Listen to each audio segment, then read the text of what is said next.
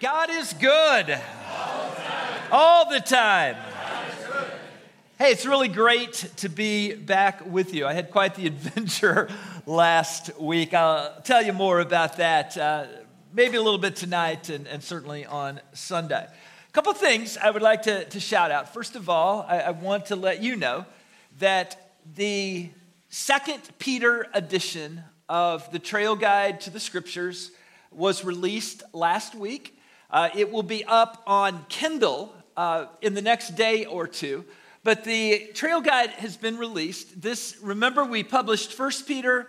This is Second Peter. There's going to be a trail guide come out, uh, released by Invite Resources, about every three months for the next while. The reason I, I tell you this is, is twofold. First of all, you guys are a part of these trail guides. The messages that I give on Wednesday night are 95% of what turns into these books. How many of you were here for our second Peter study? Well, that is this. And so you guys are a part of this. I also want you to know this is a part of your ministry that goes all over the country and all over the world. I took a look before I walked in tonight, and the Second Peter Trail Guide is Amazon's number six in the United States as a new release in commentaries. I also want you to know that for every trail guide I've ever made, every trail guide I'm making, and every trail guide I will ever make, all the royalties have been signed over to Christ Church for the rest of my life and beyond. And so this is something that we're just sharing. It's just something we're sharing. You can get a copy in the bookstore. Uh, they're going to be open right after church, and I would love for you to do that. And Jude is coming out next. That'll be our next trail guide that will be coming out. All right, let's take a look at a map. Colossians was probably written or dictated by Paul from a Roman prison in the very early 60s AD. It is written to the people of Colossae, and Colossae is about 100 miles east of Ephesus. So it's about where my, my finger is, is where Colossae is. If you ever think, wow, I'd like to see some of these biblical places for myself, you can still go with us. We are taking a pilgrimage in September of this year, and we are going to fly into Cappadocia, and essentially, we are going to head this way up through Ephesus, up through Pergamum, and all those great areas back to uh, Istanbul, and then we're going to fly down to Athens, and we're going to see Athens in Greece. It's all biblical, and it's all going to be rooted in the scriptures. Our themes are going to be getting to know Paul, particularly on his second missionary journey, and the letters to the seven churches in Revelation will be our focus themes. If you'd like to go on an adventure with us, uh, you can get a brochure out at the Sync Center. A minority population of Jews had resided in Colossae for at least 200 years. It was located in the Lycus River Valley. It had once been a really important city, but by the time Paul wrote, the city had simply declined. We know something about declining cities. Are you aware that St. Louis was once like the fifth largest city in the United States? Well, it certainly isn't now. Uh, we're, we're kind of on the other side of that zenith, and that's exactly where Colossae was. Uh, the city was also becoming increasingly isolated. I think it's very difficult for us to understand isolation now because we're so wired and connected. But if you are really, really isolated from the rest of the world, you can get a lot of strange ideas. Some of the weirdest people I've ever met are folks that converted to Christianity in prison and just got a hold of a Bible and never talked to anybody about it. Boy, do they come up with some wild ideas. Uh, and, and that's kind of what was happening at Colossae. They're, they're isolated and they only kind of talk to each other. And, and they got some pretty weird stuff flying about. The church was planted by one of Paul's disciples named Epaphras. It was almost certainly from him that Paul learned about the church, uh, probably while Paul was uh, in prison. And he also learned about its unique challenges. And then all of a sudden, ping, uh, God prompts Paul to write a letter to the Colossians, and, and the rest is, is history. The Colossian church seems to have been primarily Gentile, And the version of Christianity that formed there was a bit of a fusion. All right? It, it, it was a unique kind of cocktail, if you were, will. It was a fusion of Judaism, uh, early Christian teaching, popular Greco Roman philosophy, a la Stoics, Epicureans, those guys. And then this really peculiar sort of uh, celestial spiritualism. And it all kind of ends up being. Uh, I remember when I was a kid, we used to go to the baseball games, and if you won, you got to choose your free soda. And, and we always used to get a combination of everything. And so we would say, give us a little bit of everything. And according to how much of something they put in there, they always tasted a little bit different.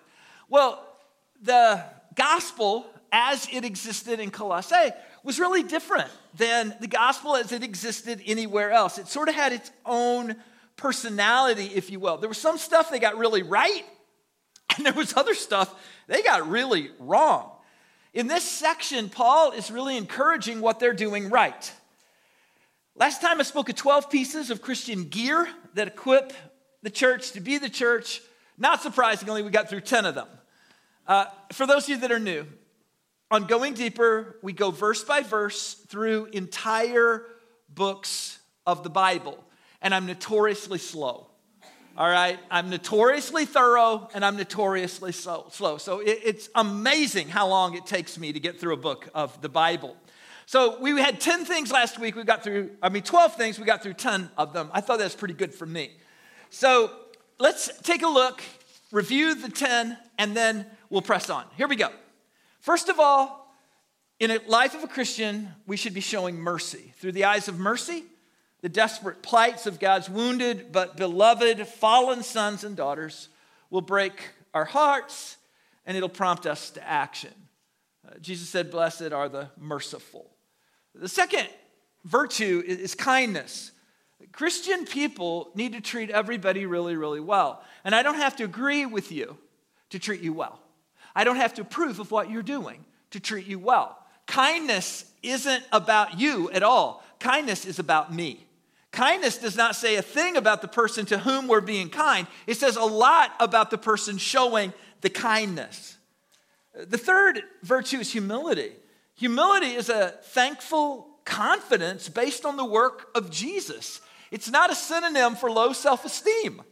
It's great confidence, but our confidence is in Christ. Number four, gentleness. Gentleness is choosing to show restraint, respect, and honor. And the key is that something gentle shows restraint when it's capable of doing great harm. As I like to say, a mouse can't be gentle, a mouse can be meek. But it can't be gentle because a mouse isn't capable of doing great harm. A grizzly bear can be gentle. We're to be gentle. Number five, patience. Patience is staying in it when life gets hard because you believe it'll be worth it in the end. It's staying in it when life gets hard because you believe it'll be worth it in the end. That's patience. Number six is, is making allowances for the faults of others. This is really patience in action, and it refers to working at our relationships within the church. So, this deals with what we call EGRs, extra grace required people, right? And, and it's, it's staying at it. It's staying at it as brothers and sisters in Christ. Number seven is, is forgiveness. We've all been hurt. Can I just hear an amen from somebody? Life hurts. Paul is saying that it's time to make peace with our hurt, forgive, and move on. The reason some of you can't move on is because you haven't forgiven. And when you choose not to forgive, you choose to allow what hurt you to keep on hurting you. It's by forgiving that you set yourself free. We don't forgive to let perpetrators off the hook. God will take care of them. We forgive to set ourselves free. Number eight is, is love. This is agape, the God kind of love. And, and, and for me, it's best summed up this way God loves us exactly as we are but he loves us too much to leave us that way. You see, we're really strong in our culture today on the first part of that. God loves me just like I am. Yeah, but that's not the end of it. God also loves us too much to leave us that way. You see, if Paul only believed the first part of this, he wouldn't have written this letter to the Colossians. If he has ideas, Colossians, God loves you just like you are, why would he write a letter of correction? Because God loved them too much to leave them in error. God loves you and I too much to leave us in error. And then number nine is peace. This word denotes a calmness of mind and, and soul, spirit, emotions, and body. It's a byproduct of a life in union with Christ. Uh, peace is, is where Christ is. It's what Christ brings to every situation. A lot of times when we are in turmoil, we pray that God would remove the turmoil. But the reality is, turmoil is an ongoing characteristic of a fallen world. There's always going to be drama.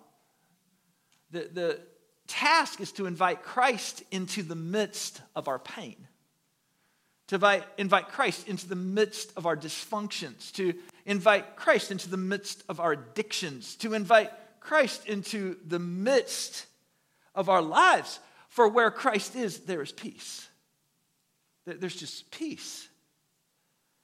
And number 10 was thanksgiving. It's, gratitude toward God, it's gratitude toward others. Uh, it's the antidote to entitlement. And I'm going to argue that thanksgiving is the preserver of peace. You, when you get when you're no longer thankful, you get thinking the world owes you something. You get thinking the world owes you something, you, my friend, are in for disappointment for the rest of your natural life. You know, I always tell people expect nothing. Put yourself in a position to be pleasantly surprised. Thanksgiving, it's just gratitude. All right, you ready to press on? Here we go. New ground. Oh, already. We're only eight minutes into this. Bam, new ground. Verse 16 Let the message about Christ and all of its richness fill your lives. Teach and counsel each other with all the wisdom he gives.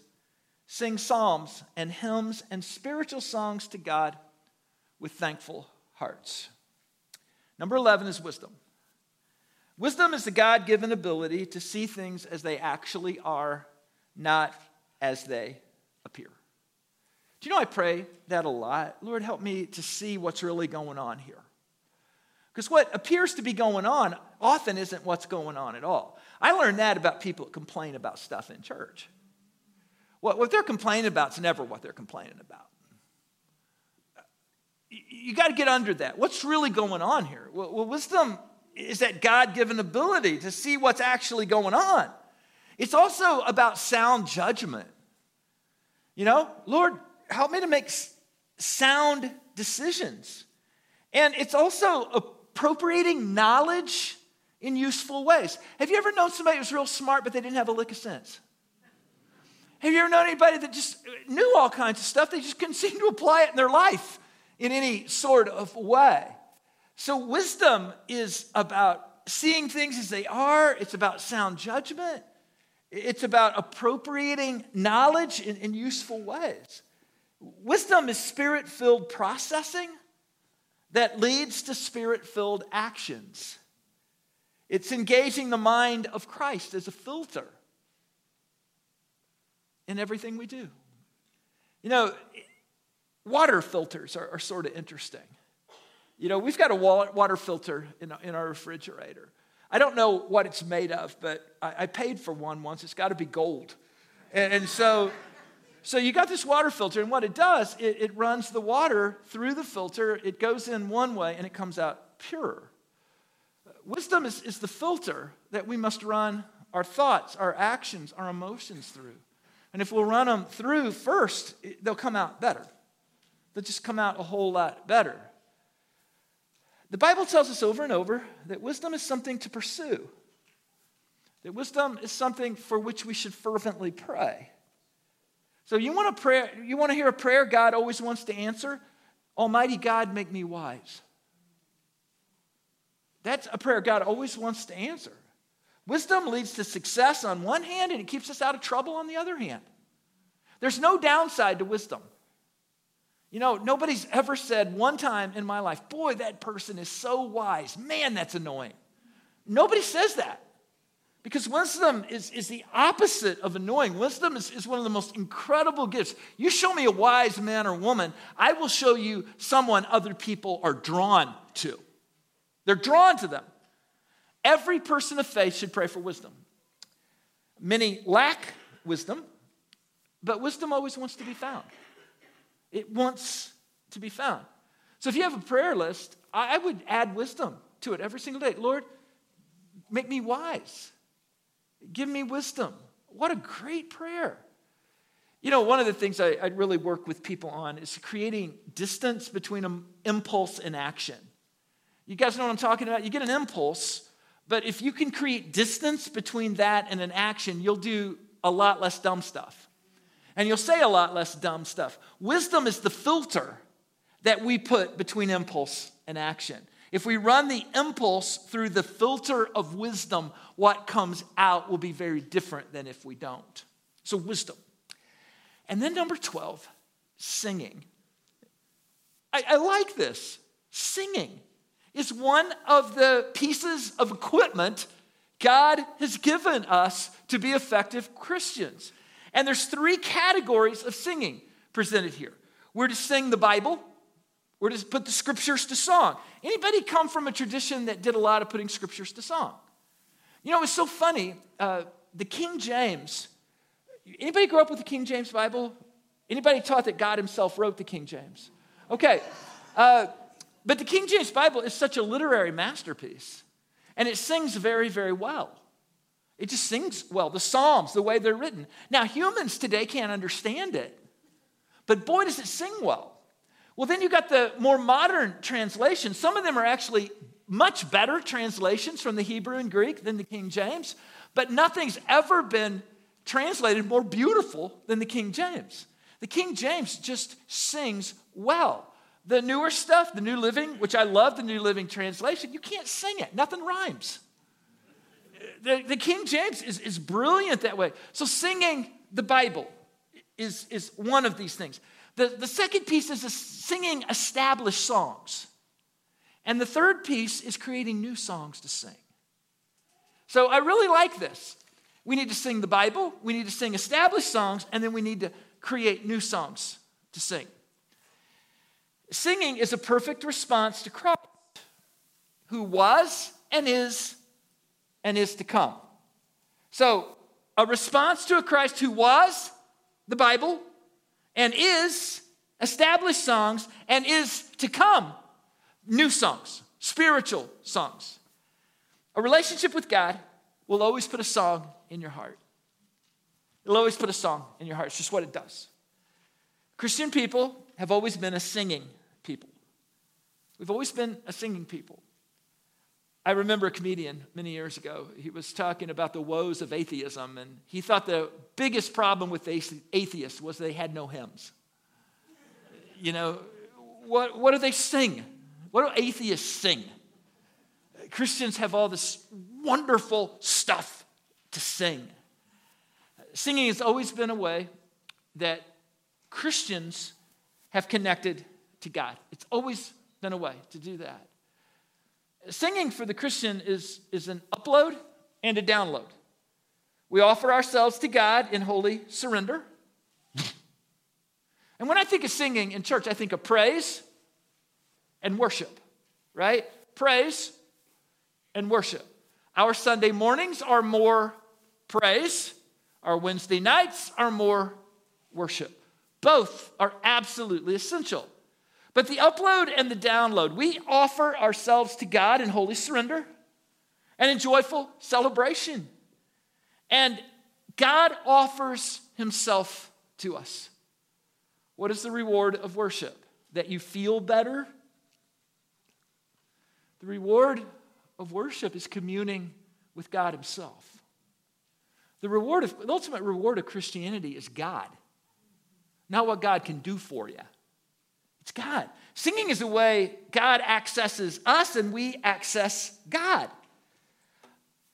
Some of you will not be able to relate to this, and I get that, but some of you it's just going to nail. I've had many times in my life when everything seemed to be blowing apart and was absolutely challenging, and I had to sing myself through it. I had to sing myself through it. The only time I felt free was when I was singing. It's the only time. It was a singer songwriter when Melissa and I first became Christians by the name of Bob Bennett. Bob Bennett uh, suffered from some just some really strong anxiety and depression issues that he was very public about, but he wrote a song called I'm Singing for My Life. And his premise was the only time he truly felt right was when he was singing. I've had times in my life where everything just seemed to be breaking loose, and the only time I could breathe was when I was singing. Always keep in mind that worship is not entertainment, and a worship service is not a concert. And that's why our personal preferences don't really matter. If somebody comes up to me, and boy, this, this happened a few times over the decades, and says, I don't like the music, it's very difficult for me not to reply, Well, I don't care. because I don't. I don't care. Our personal preferences really don't matter. Now, if you choose your own music and your own playlist and you don't like it, then shame on you.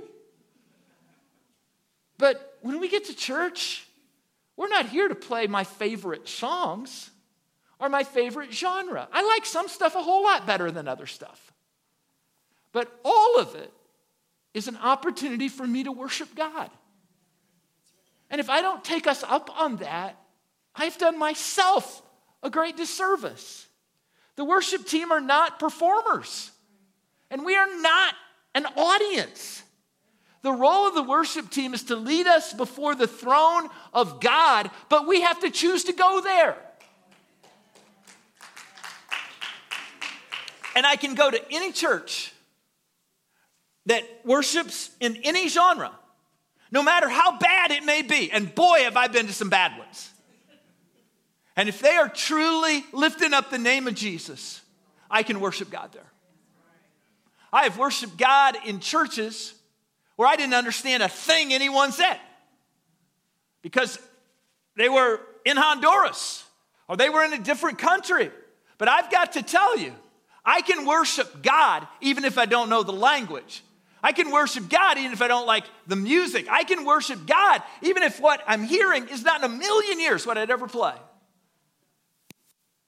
Worship is an opportunity. It's an opportunity. And we either take God up on it or we don't. You see, when we truly worship, we're singing to God and God alone. It's an audience. The question is not whether you like the music tonight. The question is whether or not you chose to commune with God tonight. And the big question is whether or not God was pleased with our praise and our worship. You see, it's not us that's rating the band, it's God who's rating us. We're so blessed here because we have such talented musicians. And we are.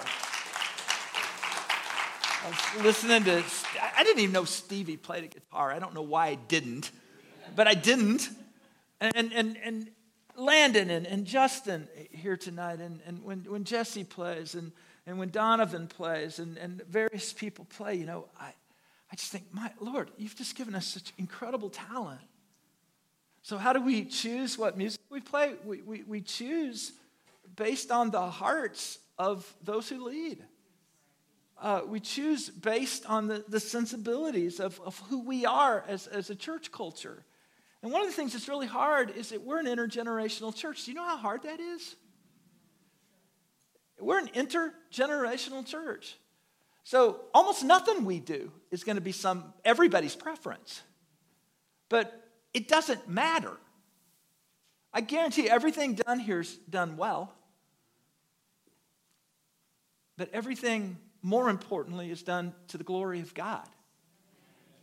And you have people giving of their very best and people given of the talents God has given them.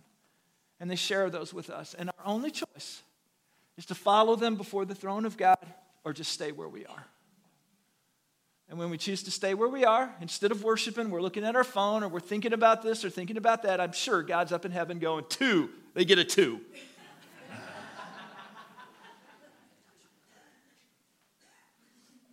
As we offer ourselves to God, we receive God's peace.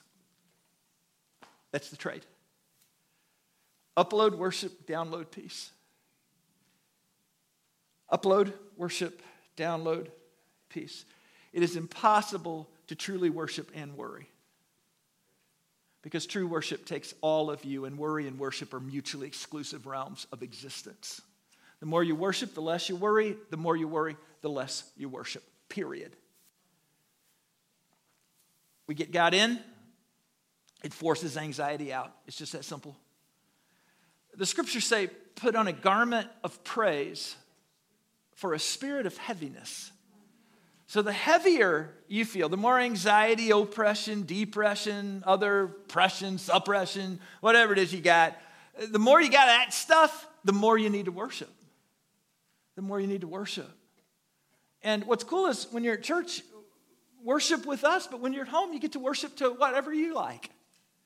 You know, if, if you like dueling organs for worship, uh, roll them, man. Roll them. Uh, if, if you, you know, if you're really into the first church of the Stratocaster, roll it. Whatever it is you do, whether you want to worship with Handel or you want to worship with Phil Keaggy, it doesn't really matter.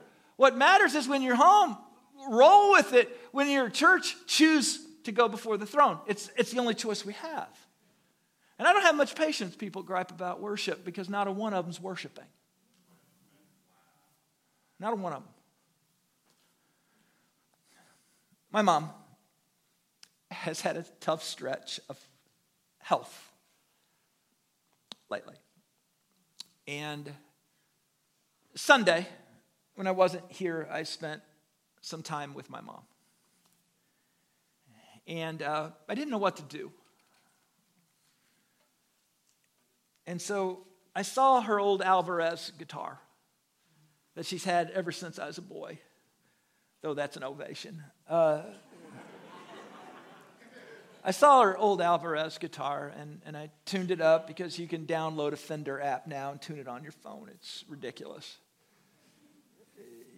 Yeah. And, uh, and I started singing to her. Uh,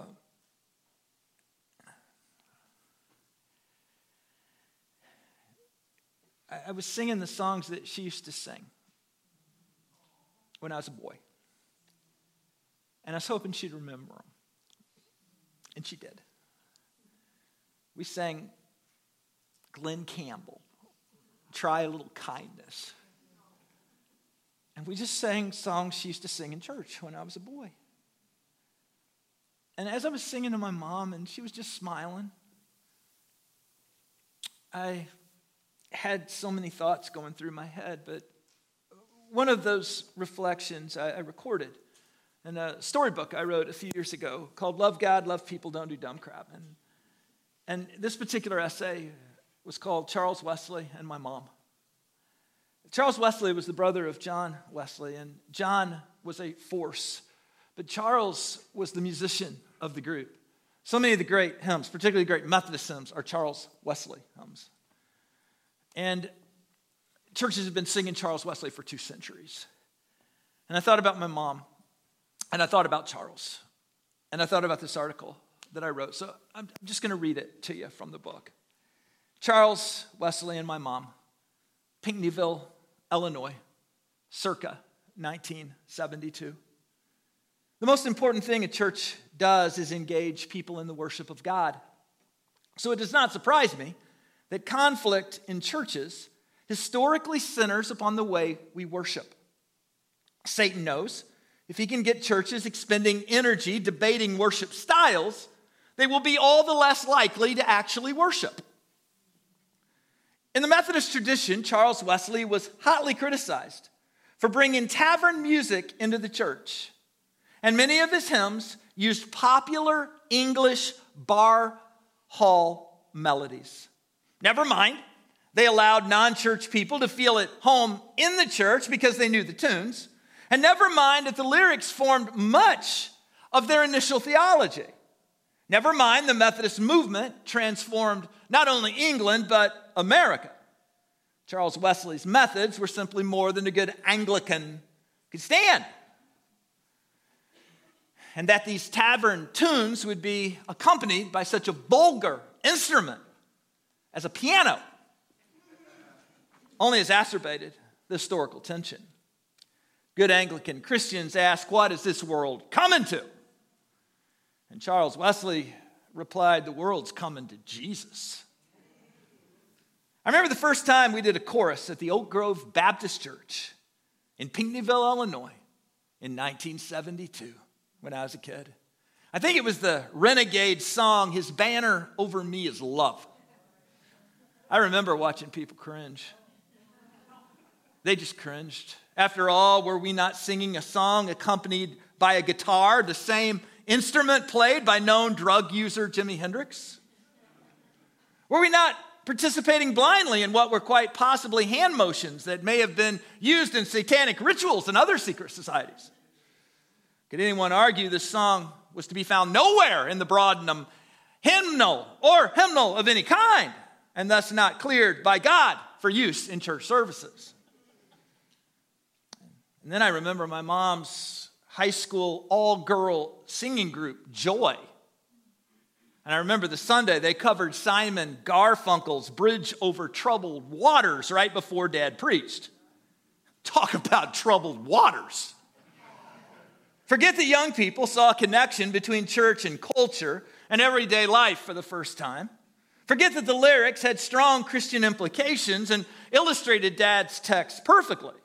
Forget that our church was literally filling up with young people. The guardians of tradition were sure that joy would soon break into the Rolling Stone satisfaction the very next week if things were not addressed and addressed now. Charles Wesley was singing in 1772, freaking out the Anglicans. And my mom was singing in 1972, freaking out the Baptists. So it certainly appears that whatever controversy you may think is happening in the wide, wide world of church music, it's certainly nothing new. True movements of God occur historically when the Holy Spirit temporarily breaks loose from legalistic religious traditions, and it continues until a new set of legalistic traditions are constructed.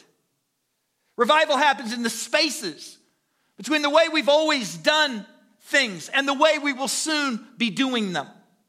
Revival happens in the moment, just after we lose control and just before we regain control again. Revival happens in the short windows of opportunity when God raises up courageous leaders to move us from what has always been to what will soon be. It takes courage to try new things, to experiment with new expressions of worship all the while holding to the unchanging gospel message of Jesus Christ. And to step out like that, you need leaders. So thanks, Charles Wesley. And thanks, Jan Bishop, for risking everything to connect people with Jesus Christ.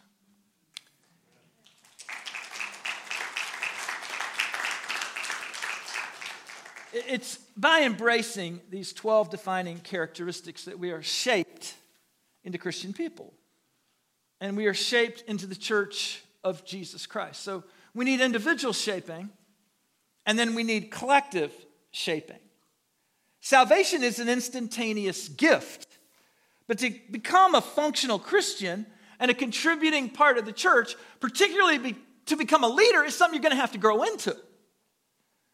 These 12 pieces of holiness gear serve as a criteria for evaluation they serve as aspirational virtues and as evidence, empirical evidence of a healthy Christian life and a healthy Christian community. You're not in full gear if you don't have on these 12 things. You're, you're missing equipment. In the old days, baseball scouts would travel the country to watch high school and college baseball players who showed exceptional promise for becoming big leaguers. They literally traveled the country and watched baseball games. They worked off a standardized form called a scouting report that evaluated things like running and catching and throwing and hitting and hitting for power. They called the best prospects five tool players. They did those five things, and they did them all. And there was also a, a place for the scout to write down some personal observations. Now, none of these players that were scouted were ready to play Major League Baseball now. The question was could they one day be ready? Did they have the potential to one day be big leaguers? At the end of it, the scout made a recommendation to either pass or pursue the player.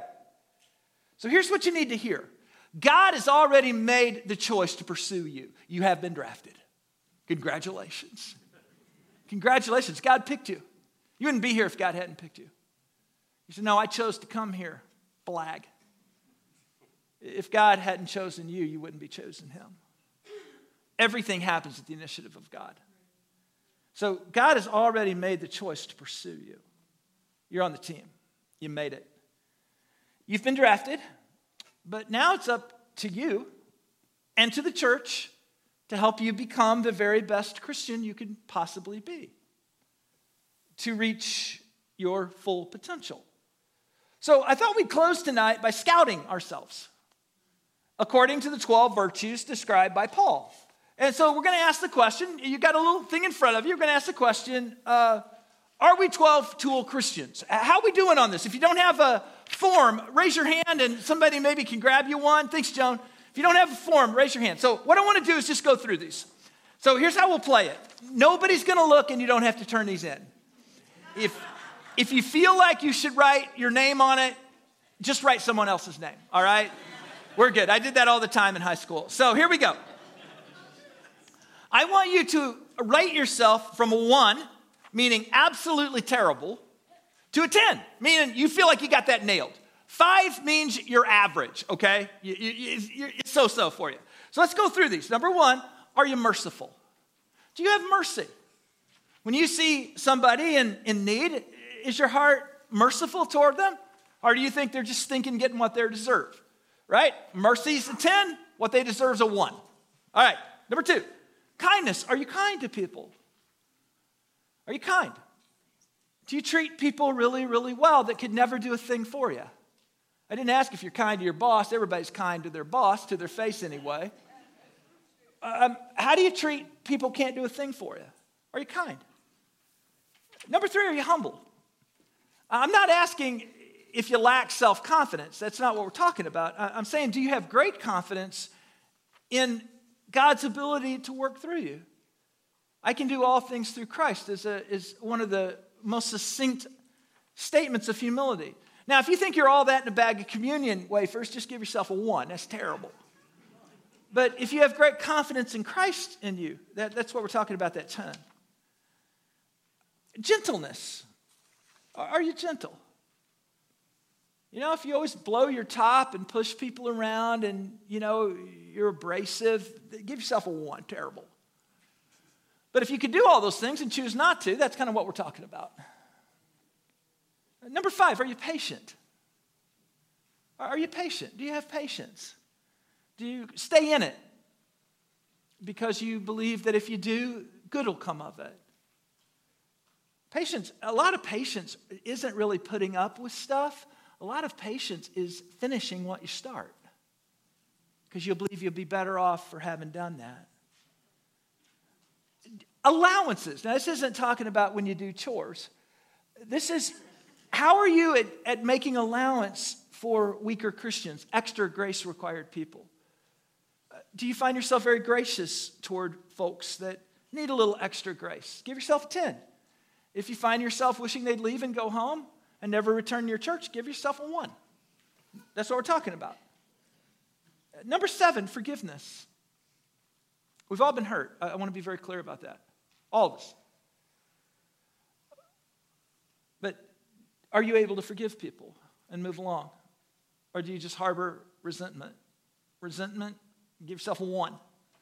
If you're able to forgive and move along, give yourself 10. Anything in the middle. Eight, love. Again, I want to caution you love, unconditional love, does not necessitate unconditional approval. God loves you unconditionally. God will never approve of your sin. So, uh, do you love people in a God sort of way? Number nine, do you have peace in your heart? That's another one of those radical songs we sang. I got peace like a river. And then people were kind of going like this, and everybody was sure that was terrible. Yeah, yeah. Do you have peace in your heart? Number 10, are you thankful? You know whether you are or not. You know, we, we got this idea that we're self made people. There are no self made people. Any good thing, any opportunity I have was provided to me by the sacrifices of other people, mainly in previous generations. If you think you're all that, that's the opposite of Thanksgiving. If you're entitled, I deserve. People always say that. You deserve that. And I'm sitting there thinking, you know what I deserve? Hell and death is what I deserve. I'm saved by the grace shown me through Jesus Christ. Uh, 11, wisdom. Are, are you wise? Do you make good, prudent decisions or do you do a lot of dumb crap? Wisdom. And then number 10, do you got a song in your heart? Or do you tend to rate the band? Rate the band's one. You get the one. Band's fine. Do you got a song in your heart? You know, I love it in the mornings when I commute. It's so funny because people are very unaware when they're in the car. You ever notice that? People in the car are unaware other people can see them. They, they are. So they maybe just be digging in their nose like for 20 minutes, man, at a stoplight or something like that, you know?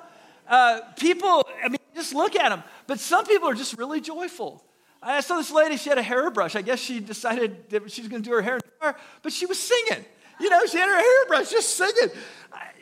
You got a little joy in your heart, you know? If you got some joy in your heart, if you sing into hairbrushes and praise the Lord, give yourself a 10. If you're a nose digger, give yourself a 1. All right. Hopefully, this little list has helped you maybe identify some things you do well. It's your scouting report, and maybe some things you need to work on. There's nothing wrong with having things to work on as a Christian. Can I hear an amen? We just need to work on the same things and the right things. Don't, don't be under condemnation if, like, your average score is 1.2. Just work to get better. Just, just get better. When I was in high school, there was a sign in my locker room. It said, What you are is God's gift to you, what you become is your gift to God. I always like that. So let's strive to become 12 tool Christians. And if we're never all stars, let's strive to be better than we are more kind, more loving, more forgiving. Let's just do better. Let's strive to be people that God could use for his glory. And a part of that's just being honest with ourselves.